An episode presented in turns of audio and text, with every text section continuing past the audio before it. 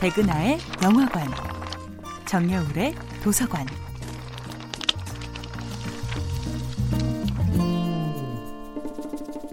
안녕하세요. 여러분과 아름답고 풍요로운 책 이야기를 나누고 있는 작가 정여울입니다.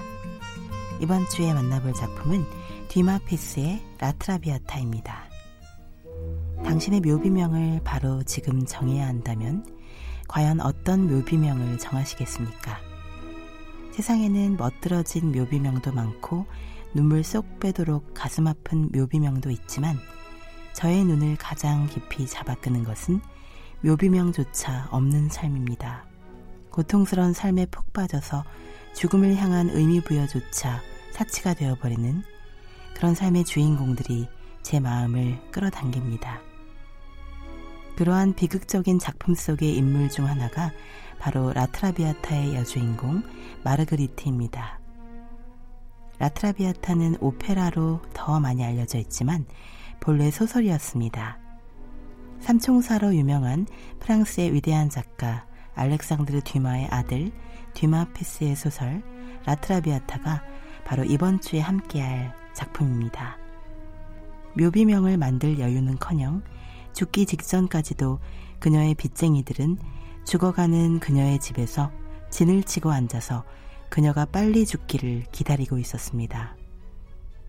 그녀가 죽고 나면 그녀의 물건들을 경매에 붙이려고 말이죠. 마르그리트에게 당신의 묘비명을 써보라는 기회가 주어졌다면 아마 우리의 순진하고 바보 같은 마르그리트는 이렇게 말하지 않았을까요? 아무도 나를 그리워해주지 않을까 두려웠습니다. 당신의 그리움으로 나는 충분합니다. 당신의 그리움으로 내 삶은 완성되었습니다. 그녀는 이렇게 속삭일 것만 같습니다. 귀족 가문의 청년 아르망은 자신이 사랑에 빠진 여자가 창부라는 것을 알게 된 후에도 마음의 시계를 멈출 수가 없습니다. 남자의 마음을 읽는 데는 도가 터이는 마르그리트도 아르망을 만난 후 마음의 동요를 숨길 수가 없습니다. 그녀를 사랑했던 젊은 남자들은 모두 하나같이 그녀를 떠났습니다.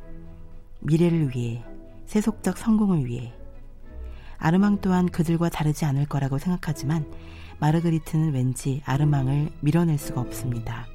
어떤 상황에서도 아무리 애를 써도 준비되지 않는 감정, 기획할 수 없는 행동, 그것이 바로 사랑 앞에 선 자신의 모습이었으니까요. 정여울의 도서관이었습니다.